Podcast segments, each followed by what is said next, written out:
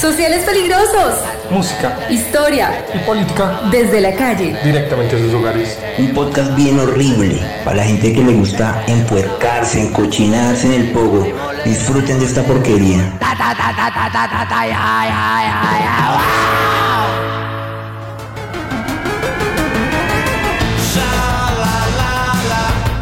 Hola, ¿qué tal amigos? Les habla alias Pulgar de Cretinos. Un saludo para todos los oyentes de Los Sociales Peligrosos. Y recuerden, vamos todos.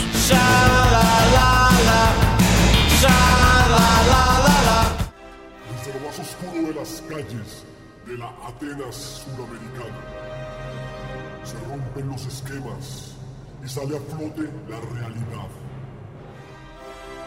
representando la pobreza, la calle y todas sus manifestaciones y formas de vida, inimaginables para muchos, dolorosa y cruel para otros. Prepárense, porque lo que viene es fuerte, la etnia, y su más fuerte y contundente ataque.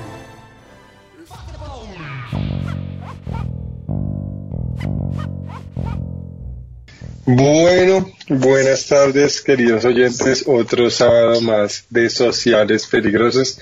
Esta vez eh, hemos querido acudir a nuestras inexperticias musicales y nos vamos a acercar hacia un exponente distrital de rap, una banda tan tan importante como, como es la etnia, como fue pues su trabajo el ataque del metano y todo lo que alimentó eh, digamos que esta propuesta de rap para, para explicar este, este gran grupo de, de Bogotá. Eh, yo creo que tocaría empezar por ahí, que por ahí en el 84, ¿usted qué diría, profe?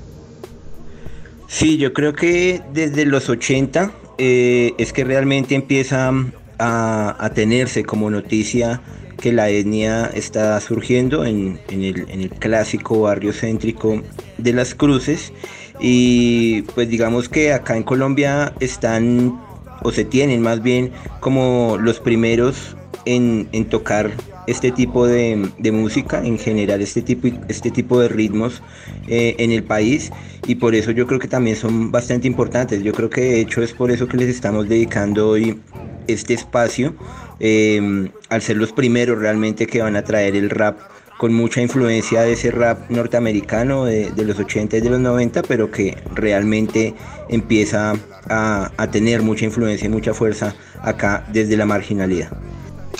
Y no solo desde la marginalidad, sino desde, desde la misma historia, ¿no? O sea, es claro ver cómo la influencia del rap, por ejemplo, en bandas como Crack Family, cómo se adapta al contexto, ¿no? Entonces yo creo que más allá de hacer una, un análisis musicológico de lo que puede ser la etnia, yo creo que tenemos que traer a colación que fue Colombia a finales de los 80, ¿no? Y más, más Bogotá, ¿no? La, yo creo que parte de, de, la historia más colapsada de, Bogotá es a finales de los 80, la guerra con Pablo Escobar, la guerra con las guerrillas, la paz con el M-19, eh, todo este proceso que, que trajo la Asamblea Nacional Constituyente y por supuesto la Constitución del 91 la mitad de las cosas eh, necesarias para entender el contexto colombiano en los 80. Eh, en el 85, la etnia empieza a tocar desde el 84, según las fuentes que hemos podido consultar, pues empieza a, como con estos proyectos independientes de, de breakdance y todo esto. Y ya desde mediados de la década de los 80, el Estado colombiano venía combatiendo a, pues ya lleva como 20 años haciéndolo, combatiendo a las guerrillas que se habían formado en los territorios en donde pues el aparato estatal no tenía presencia. Eh, para esos momentos ya hay guerrillas con, con una amplia presencia urbana. Eh, el M19, como su merced nota, pues es tal vez la guerrilla más farandulera y más urbana que hemos tenido en el país y que... Estoy totalmente de acuerdo con ese, con ese comentario, es una guerrilla de gomeros. Aunque siendo javerianos los dos no deberíamos echarle tierra, ¿no? Porque pues para echarle un cuento a los oyentes, eh, a los javerianos nos tildan de tirar sparkis y todo, pero pues en las facultades de sociología fue donde se, se generó el, el M19. Claro, de hecho sociología es cerrada en la Javeriana porque ahí salió Pizarro. Entonces es, es, es la, la facultad la cierran y cuando vuelve la Javeriana a abrir la Facultad de Ciencias Sociales incluso, pues era un edificio muy chiquitico, que al día de hoy ya es un gran edificio y es la mejor facultad del mundo entero, pero que cuando yo empecé por lo menos era, era una cosita muy pequeña. Sí, y otra cosa que podríamos agregar a lo que se está diciendo, bueno, habría que situar varias cosas, ¿no?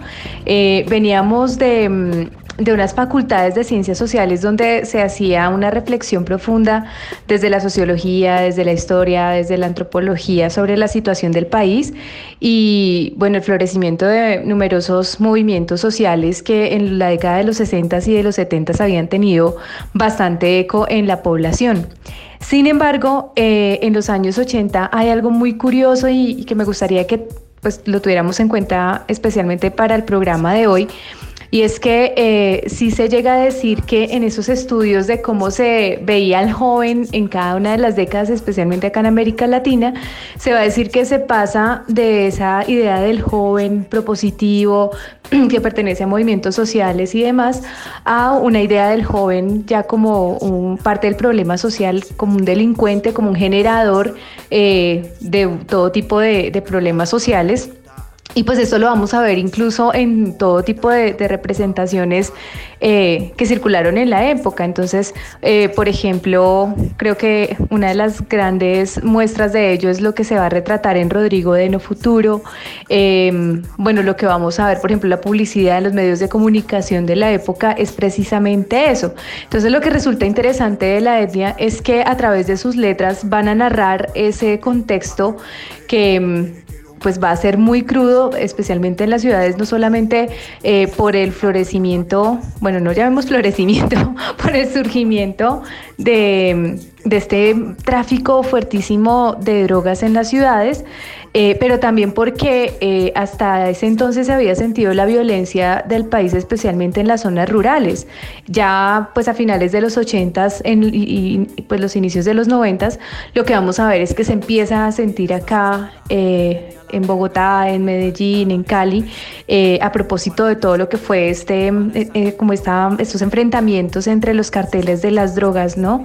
El surgimiento de grupos paramilitares, bueno, es una cuestión bien compleja eh, que incluso va a visibilizar unos eh, actores armados ya con unas infraestructuras eh, bastante, no infraestructuras, estructuras armadas y pues de narcotráfico bastante consolidadas, ¿no? Eh, claro, es, es, de resaltar el tema del narcotráfico y lo que se empieza a considerar como, o lo que nosotros, nuestra generación, considera como las ollas, ¿no? O sea, no se puede concebir la etnia sin las ollas, como no se puede concebir Crack Family sin la L, no se puede concebir la etnia sin el cartucho.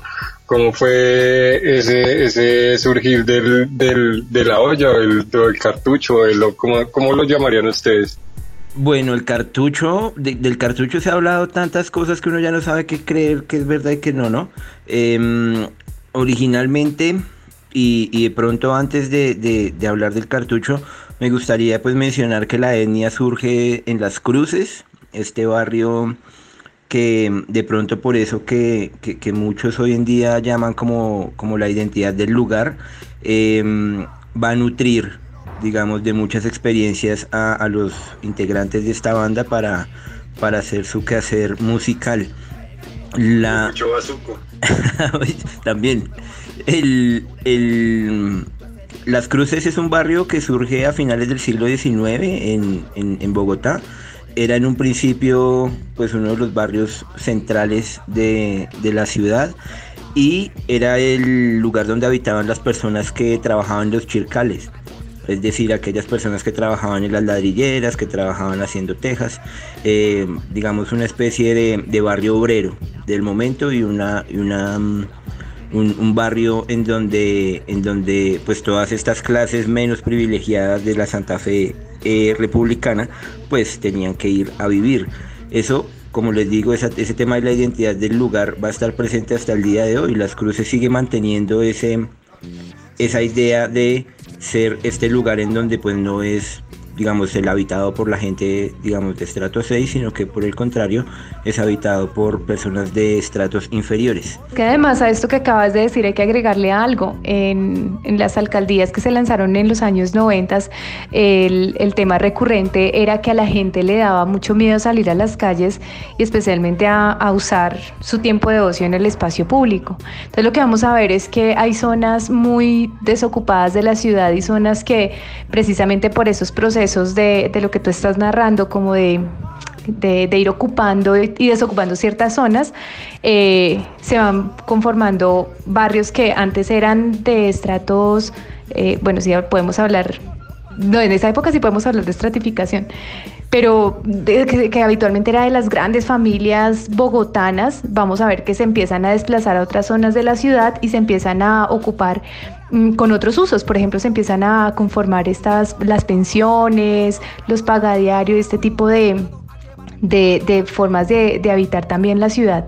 Eh, ¿Qué era lo que generaba ese miedo? Pues la gente no quería salir porque como en cualquier momento estallaba una bomba en estos enfrentamientos entre los carteles de la droga, eh, precisamente las alcaldías de los años 90 tenían esa preocupación central en sus planes de gobierno y era cómo motivar a la gente a que saliera de nuevo y bueno, por eso es que se van a crear todos estos eventos eh, masivos como por ejemplo Rock al Parque y bueno, muchas otras iniciativas. Em, pero era entonces una vida para los jóvenes bastante compleja, o sea, los que vivimos esa época de los ochentas creo que recordamos ese miedo constante y, esa época que, pues la violencia se sentía muy cercana realmente. Entonces creo que una de las cosas que ha hecho que la etnia también se, valore muchísimo hasta el punto que ha dejado eh, su sello y, su marca en la historia de nuestro país, eh, haciendo un valioso aporte a la Biblioteca Nacional, eh, es eso precisamente, es narrar toda una época, es narrar también lo que eh, ha sido ser joven en una eh, Colombia tan desigual y, con unos índices de violencia tan altos y, especialmente una Bogotá que pues tiene bastantes desigualdades también y unos índices de pobreza y de violencia bastante altos. Pues no es fortuito que estemos hablando precisamente de un grupo que viene de las cruces, de este barrio que, que tú mencionas, Andy, y, y, pues también más adelante hablaremos de la historia de uno de los miembros de la banda que incluso va a estar metido en el cartucho por bastante tiempo y va a narrar su historia eh, bien, bien dura en las calles de Bogotá. Dianita ya hace una cosa bien importante y es que habla de la entrada de la etnia a la Biblioteca Nacional. Esto fue pues una, una ¿cómo llamarlo de pronto? Una una cosa bastante interesante, muy curiosa además, porque mm, es la primera vez que un grupo, eh, digamos, de, del orden urbano mm, va a entrar a ser parte de lo que el IDPC, el Instituto Digital de Patrimonio Cultural, considera como patrimonio la ciudad.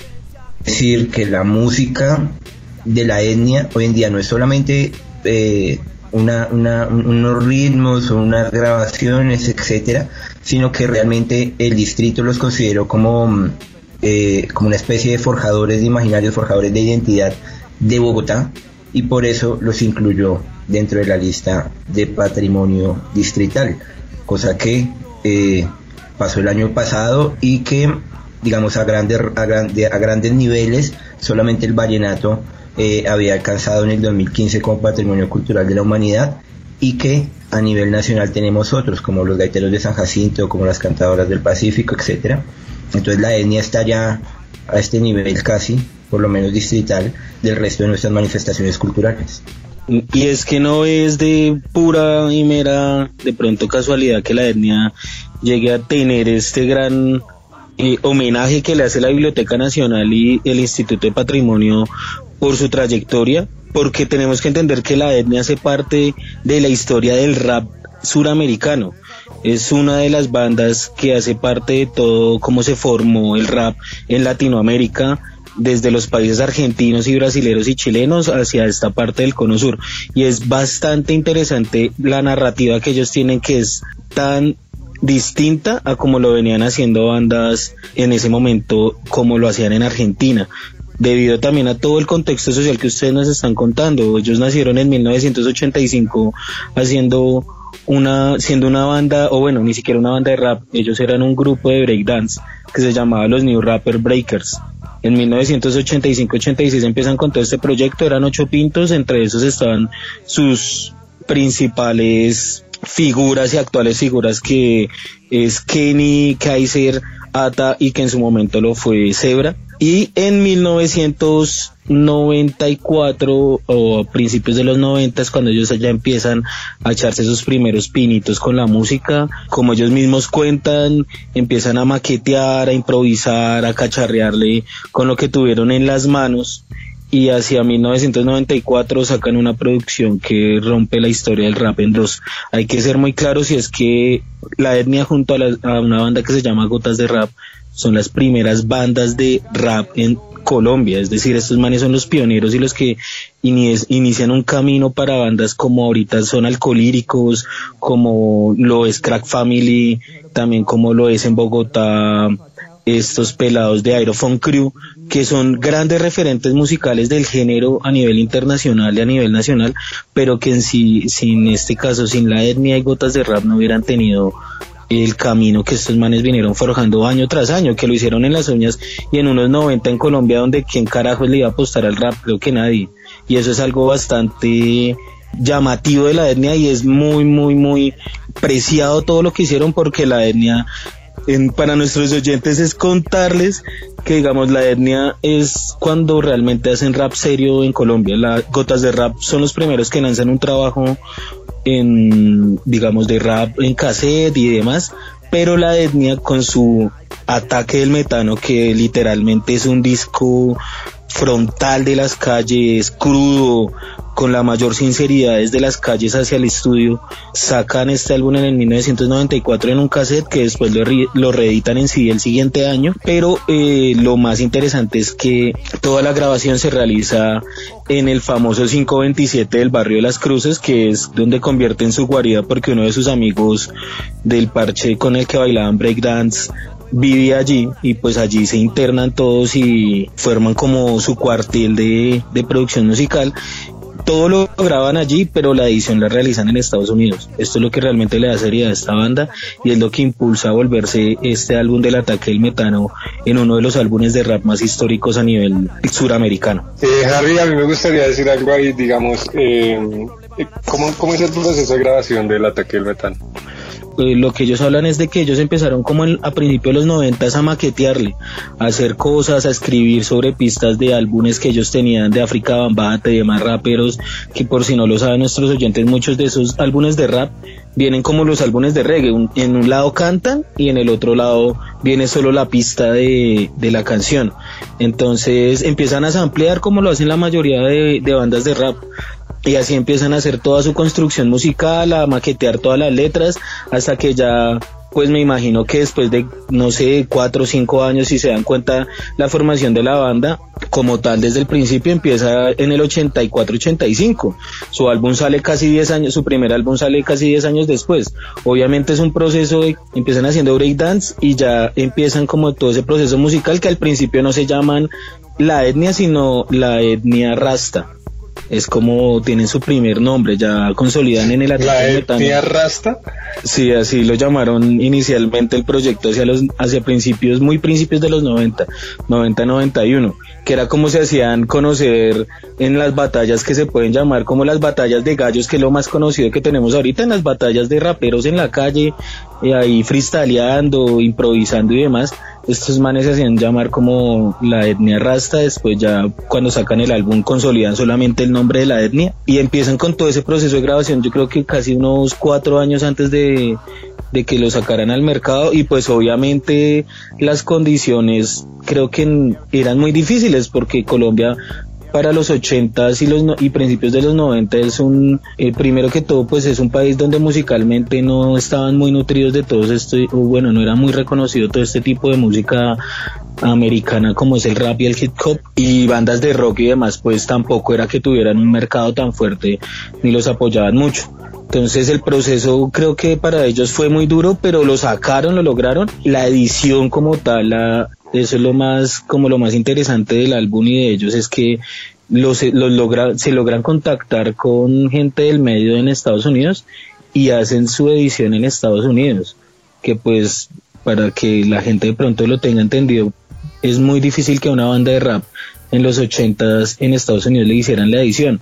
Le apostaron tanto y les vieron tan visionarios que deciden hacerle esta, esta edición y pues sacan un álbum maravilloso que creo que ha sido banda sonora o ha sido como esa canción de fondo de, de muchas personas, me incluyo entre ellas, porque tengo que contar que la etnia llegó a mi vida de una manera bastante curiosa.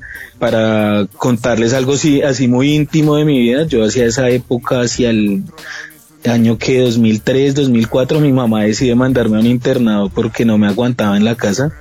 Ella era una persona bastante conflictiva, no era, no era vicioso ni nada, pero era una joya completa. Decidí enviarme a un, a un internado. allí, me, allí conocí a un pelado que se llamaba Gustavo. El man, el man vivía en las cruces y me acuerdo tanto que el por el man tuve contacto con la etnia hacia esta época, lo que les digo, 2003, 2004. Él tenía los cassettes originales que los manes le habían regalado porque el chino se la parchaba ahí en el barrio, ahí en la Plaza de las Cruces y le regalaba los, los, los cassettes. Yo tenía que 13, 14 años cuando por primera vez escuché la etnia y para serles sinceros, fue una música que, o, en una banda que realmente me llegó. Sus letras siendo tan calles, lo que hablaban anteriormente, ustedes, toda la problemática social se ve reflejada en canciones del ataque del metano. Creo que desde ahí la etnia hace parte de mi vida y, y para muchos también de pronto de amigos míos y demás llegaron de maneras así como muy particulares, pero que marcan como con todas sus letras marcan eh, situaciones con las que no se ha sentido identificado. Sí, lo que Harry dice es bastante importante porque digamos que muestra cómo es realmente ese contexto histórico el que, el que suple de, temas a, la etnia para cantar. Todos los, todas las canciones que están en el ataque del metano, desde incluso la carátula de la que hablaremos ahorita eh, posteriormente, Mm, tienen que ver con su contexto social. Eh, yo quería de pronto hacer una, especie de, mm, de, analogía con ese rap estadounidense también de los 90, de los 80 y 90 que está cantándole muchas veces a lo, a lo racial, a lo social y como acá esas, esas declaraciones o esos temas que de pronto quieren ser tratados cambian a lo, a lo marginal, un poquito a lo criminal a veces, y entonces empieza a generar como ese rap que, que, se ha hecho acá en Colombia muchas veces, mucho, durante mucho tiempo, que ha estado permeado por ese contexto, digamos, violento y marginal. Por supuesto, gracias a que en ese contexto y como lo habían notado ahorita Dianita, pues tenemos, o como Andrés dijo también al principio, tenemos toda la guerra contra, mm, contra el narcotráfico acá, está mm, por supuesto el, tema de Escobar contra los Pepes también, eh, los bombazos, los el sicariato todo el tiempo. Y entonces pues se convierte, como diría Harry, en una especie de caldo de cultivo bien, bien complicado en donde todos estos temas sociales y temas violentos del rap colombiano pues van a, tener su nacimiento. Y es que, profe, si usted se da cuenta en el álbum del ataque del metano, es muy evidente en sus canciones. Eh, algo que me gustó mucho de la etnia y es que ahorita con todos los sucesos que pasaron en Estados Unidos con la muerte de George Floyd, ellos sacan una canción haciendo también referencia a que nosotros hemos tenido que pasar muchas situaciones de violencia y acá no pasa nada, que es una canción que se llama Pasaporte Señor, señor Morgue. Caminábamos todos en nuestro ambiente, la noche ya reinaba, se veía muy poca gente, rugió la sirena contra la pared, dijo puta no se muevan que cayeron en la reina, cállate cabrón,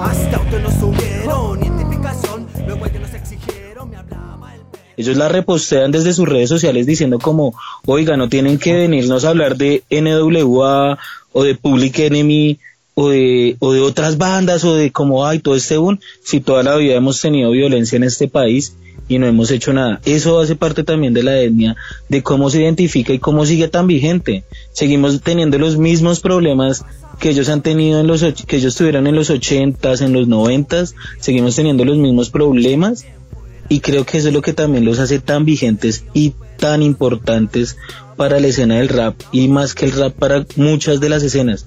Estos manes eh, creo que aparte de influenciar a un montón de raperos también han influenciado bandas de metal, de punk, que en muchas cosas han hablado ellos. Uno de ellos, pues unos amigos de nosotros de la casa, los de Triple X, siempre los han sacado a bailar como de sus bandas más representativas de Bogotá porque representan realmente lo que es la Bogotá y lo que sigue siendo esta ciudad llena de caos, sombría, de violencia, de muertes, de, inseguridad, de injusticias.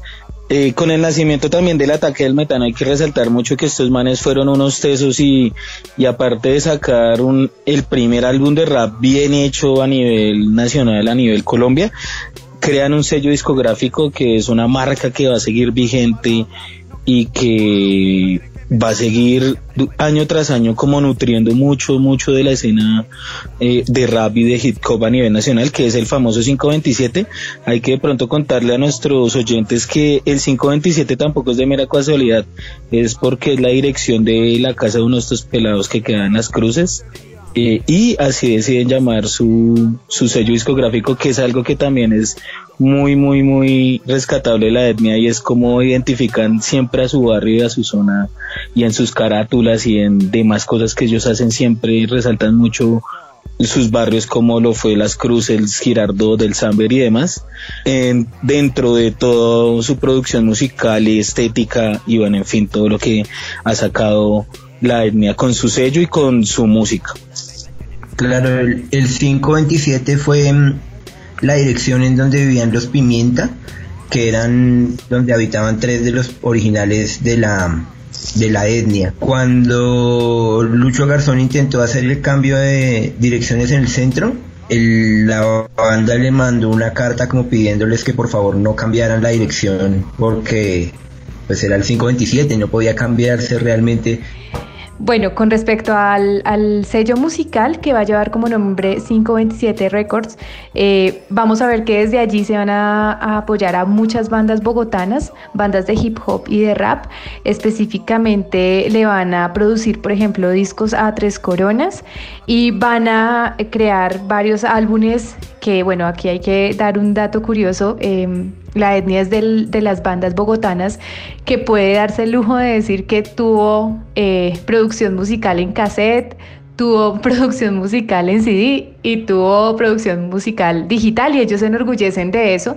Y todo este compilado de, de obras musicales las vamos a tener, como lo decíamos ahorita, en la Biblioteca Nacional. Al final del programa les pasamos el dato para que se pillen varias cosas que ellos donaron a, a la biblioteca y también como una forma de motivar a bandas que ellos también han apoyado para que lleven todo este acervo musical de lo que se produce no tan comercialmente y, que pues habla de, esa música que se produce en la ciudad para que la lleven también como memoria de la nación. Sí, es muy importante hacerlo y, pues ellos también tuvieron esa intención con este gesto de llevar toda la biblioteca. Vamos a ver entonces eh, varios discos que ellos van a crear, discos como Malicia Indígena de 1997, Criminología de 1999, Estrés, Dolor y Adrenalina del 2001, Real del 2005, Por Siempre del 2007, La Voz de la Calle del 2011, Universal del 2013 y 527 Internacional del año 2015.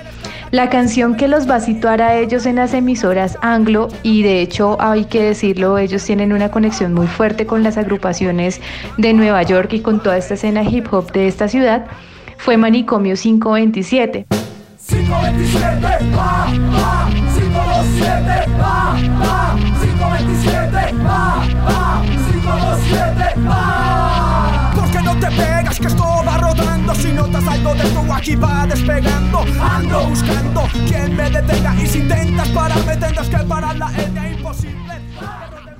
Y de hecho, desde sus inicios eh, la etnia siempre eh, estuvo como nutriéndose musicalmente de lo que fue esa escena de, de, Nueva York. Y hace un momento, Harry, tú mencionabas, por ejemplo, a Public Enemy, que fueron como de esas bandas que literalmente se pelearon un campo en, en ese mercado musical estadounidense de los años 80 y lo van a decir con mucho orgullo, fueron de los que pusieron sobre eh, el debate público pues de una manera muy, muy eh, explícita eh, los problemas de lo que padecía la, la población afro en, en Estados Unidos, ¿no? Eh, yo quiero decir algo con respecto al mercado. Yo creo que más allá de lo que pueda pasar en el mercado gringo en, en, ese momento, hay que hablar que en ese momento el mercado latinoamericano de la radio estaba tomado por el merengue hip hop. O sea, alrededor de, o sea, si nos están escuchando millennials probablemente no se acuerden de que antes pues no existía reggaetón, ¿no? Y lo que era el reggaetón y el éxito que tiene el reggaetón ahorita eh, lo tenía el merengue hip hop, o sea, cosas como Sandy, pa Sandy Papo, Proyecto 1, todo este tipo o el de general. Cosas. Exacto, o sea, son, son vainas que, que realmente son exitosas. El pata pata me lo respetan. en este punto queremos mandarle en especial un saludo a, a, un amigo que se llama Checho, que es muy fanático del general, y una canción que se llama El Meneito. Entonces, créeme que te recordamos, Chechito. Obviamente te recordamos, Chechito. O sea, para, para hablar de ese tipo de, de, canciones que le gustan a Checho, eh, yo quiero decir que, o sea, el éxito de la, de la etnia, pues no es gratis, ¿cierto? En ese momento, cosas como, como esas estaban pasando en la música. Pero el éxito de la etnia realmente, Andrés, es, es algo complejo. La etnia no era muy sonada en las emisoras, y hay que serlo muy sinceros, la etnia es sonada en las emisoras como en los 2000. En los 90 no pegaron tan duro en las emisoras y el rap era, como decía Dianita, también en Latinoamérica era algo muy sesgado como pasó en Estados Unidos. Dianita hablaba ahorita de una, de una banda como Public Enemy. Eh, yo los comparo mucho hacia Public Enemy y, hago esa analogía de bandas o como de reflejos de bandas de Estados Unidos o pioneras como lo son ellos en, en Colombia y los veo como Public Enemy y también como NWA eh, en sus ritmos, en sus amplios, en sus letras, en sus líricas son muy parecidos. Si se ponen a analizar álbumes tanto de Public Enemy, de, NW, eh, de NWA y la etnia son muy parecidos y los contextos sociales. Creo que la etnia tiene un impacto muy duro en todo el círculo underground del rap y de la gente que lo llegaba a escuchar en los 90 es por esto, porque realmente hablaban de situaciones muy difíciles en la calle que cualquiera no se atrevía a hablar. Hablan de pasaporte señor Morgue que hace referencia hacia la limpieza social. Díganme ustedes que de pronto qué gran artista o qué banda que nosotros conociéramos hablaba de eso. Muy pocos, bandas de punk eh, muy underground. Eh, de pronto lo hizo Manu Chao cuando vino a, hasta que vino a Colombia y vivió su experiencia viviendo allá en, entre, la, entre la miseria. Entonces, es, a Terciopelados también lo hablaba, pero es que eran bandas bogotanas que lo hablaban pero no de una manera tan, tan frontal, como tan sin pelos en la lengua y decirles como, oiga, miren, a nosotros pasan cada noche a rociarnos bala y nos están matando y acá nadie les interesa porque lo ven de cierta manera bueno matarnos. Es algo que hablan con Pasaporte Señor Morgue. Igualmente después hablan en sus álbumes, como lo decía eh, Dianita, eh, Malicia Indígena es un álbumzazo que también tiene canciones muy buenas y Criminología que hablan mucho de toda esa, eh, digamos, toda esa limpieza social y todas esas dificultades sociales que tienen los barrios bogotanos y no solamente se ve en Bogotá, sino se ve en Medellín cuando pasó la operación Orión. Entonces esto es lo que yo creo que empieza a ser tan como tan transversal a la etnia frente a, toda la problemática nacional y es que narra todas estas experiencias de violencia que realmente seguimos tuvieron ellos eh, y tenemos y creo que vamos a seguir teniendo durante muchos años más en este país. La etnia tiene un éxito que, que pega muy duro y que pegó muy muy duro en las emisoras, en MTV, en MTV Latinoamérica, para ser más claros. Y es una canción que se llama Real. Cargas el fracaso, te han tirado un lazo paso a paso. Voy narrando pa' que entiendan este caso de tristeza, agonía, calle y desespero. Pero él no es el primero atrapado en este vero. Bam, bam, fuego, son los ojos del concreto. Y no es que sea un secreto, ya que mira ese sujeto.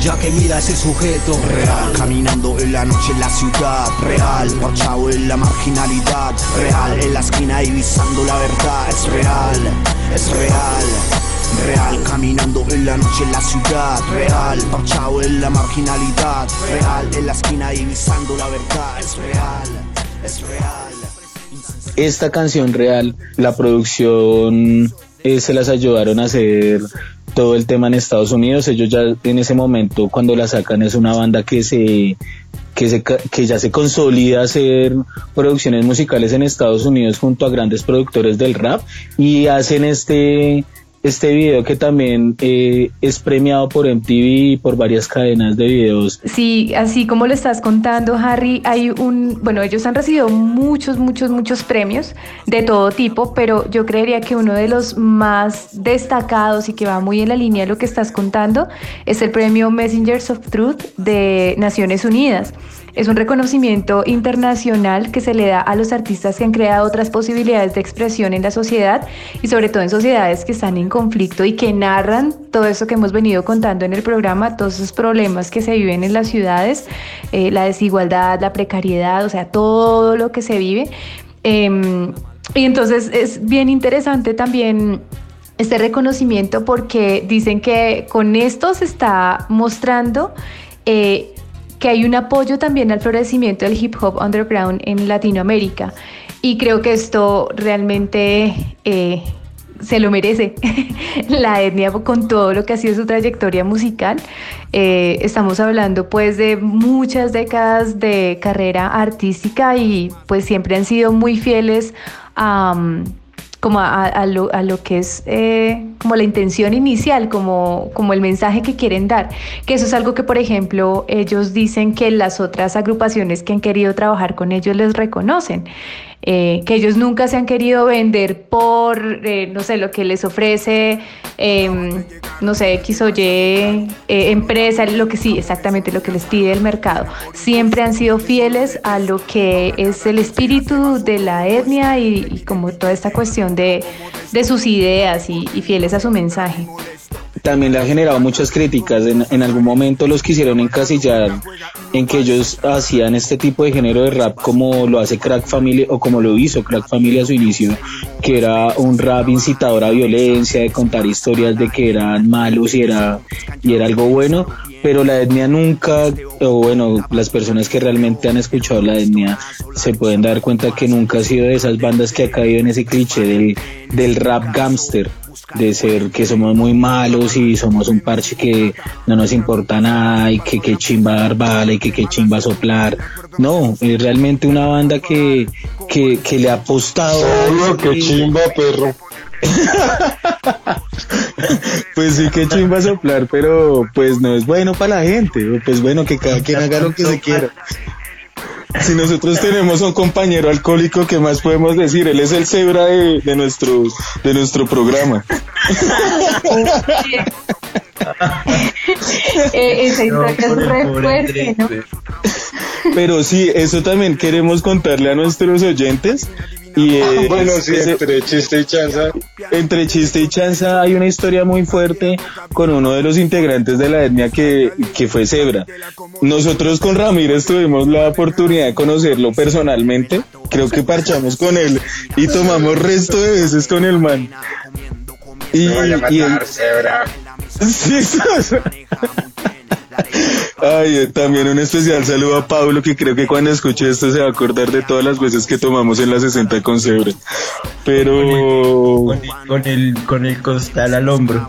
Sí, obvio. Iba a decir, exacto, o sea, para que se contextualicen los oyentes, Zebra ya estaba con un costal al hombro, o sea, un indigente tal cual la palabra lo es. Y él es el, el, el, el, creador, el autor intelectual de uno de los, de los más grandes éxitos de la etnia, que es Canícula.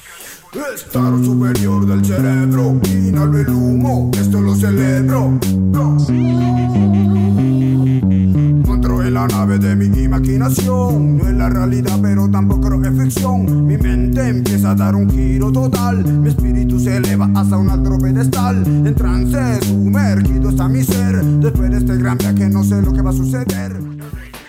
Que es la canción que creo que también todo el mundo conoce.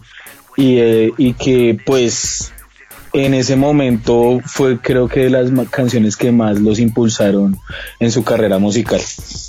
Yo tengo ahí también un, dato frente a, lo que fue este, esta, esta historia súper fuerte de, de Zebra. Él en estos momentos está en rehabilitación, eh, pero sí contaba en algún momento que él se hizo adicto, perdón, al bazuco eh, y que incluso llegó en algún momento a, vender, a tener un carrito de Bonais y que terminó vendiéndolo en el Bronx. Bueno, fue una historia súper fuerte y él reflexionaba pues de, todo lo que había sido esta, esta historia con la etnia, de, los escenarios que pisaron, de todo lo que fue ese mundo de, como de la fama, digámoslo así, de, de haber tenido tantas oportunidades, pero pues inició cuenta él con la marihuana y se dejó llevar definitivamente por el bazuco.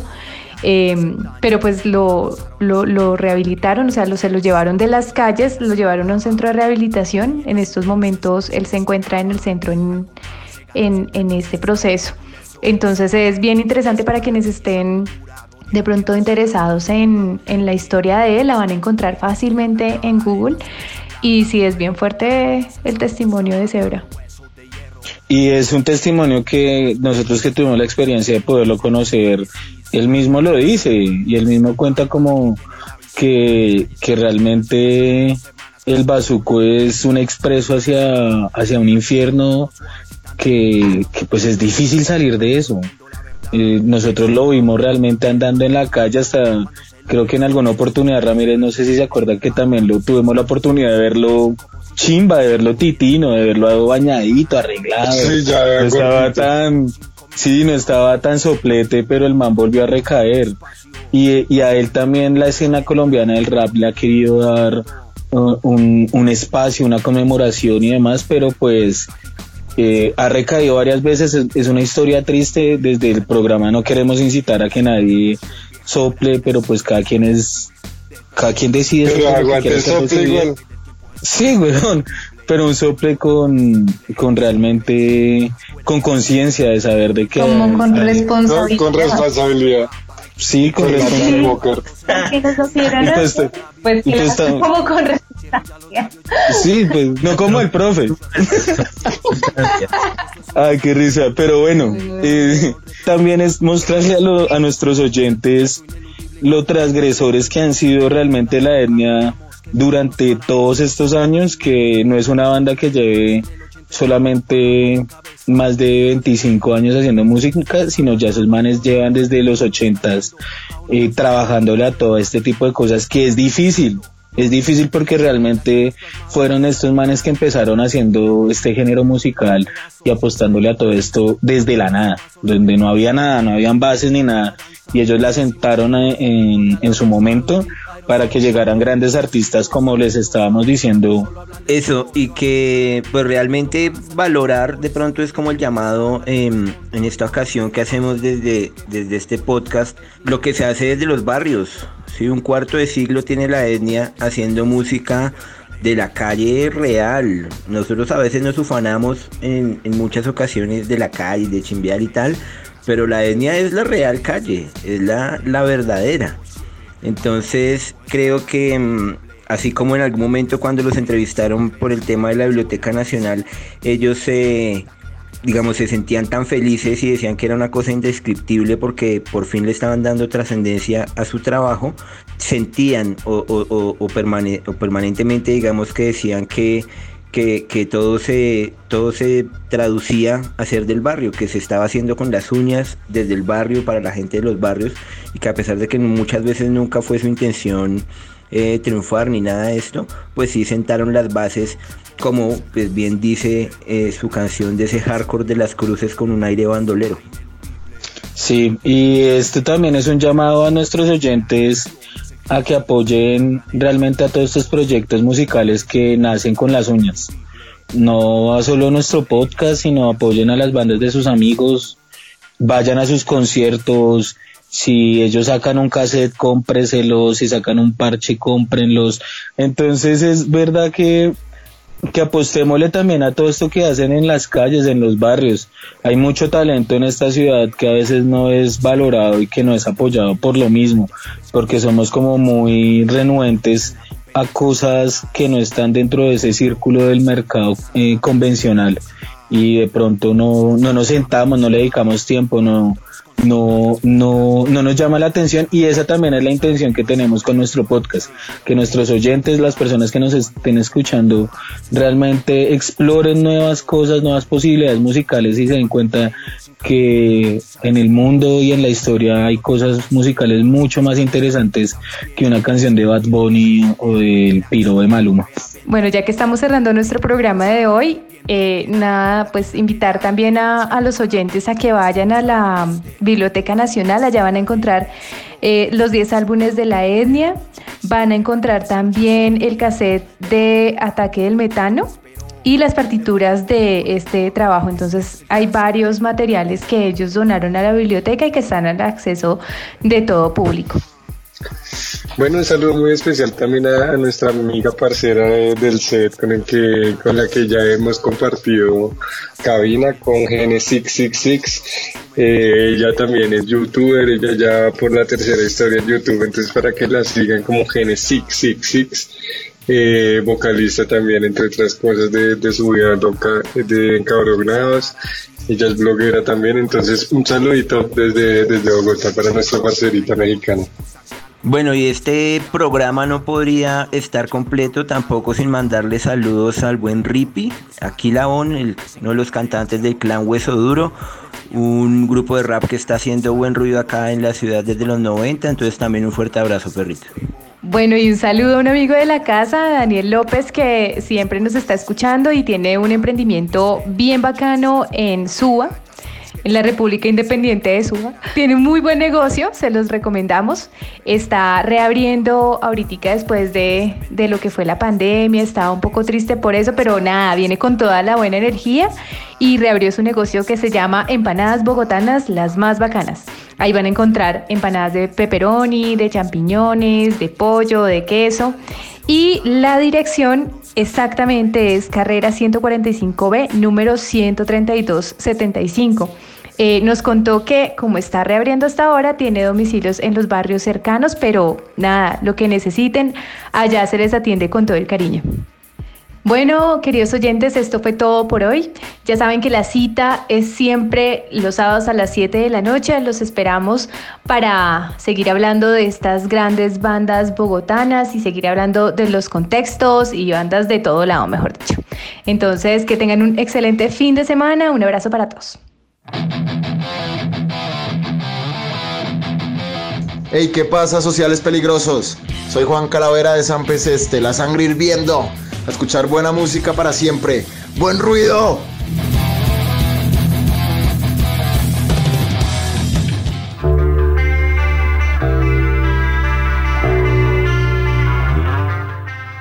Y recuerden que esto fue Sociales peligrosos. Sociales peligrosos. Sociales peligrosos. Sociales peligrosos. Sociales peligrosos. Sociales peligrosos. Sociales peligrosos. Sociales peligrosos. El mejor podcast de esta gonorrea de ciudad, gonorrea México.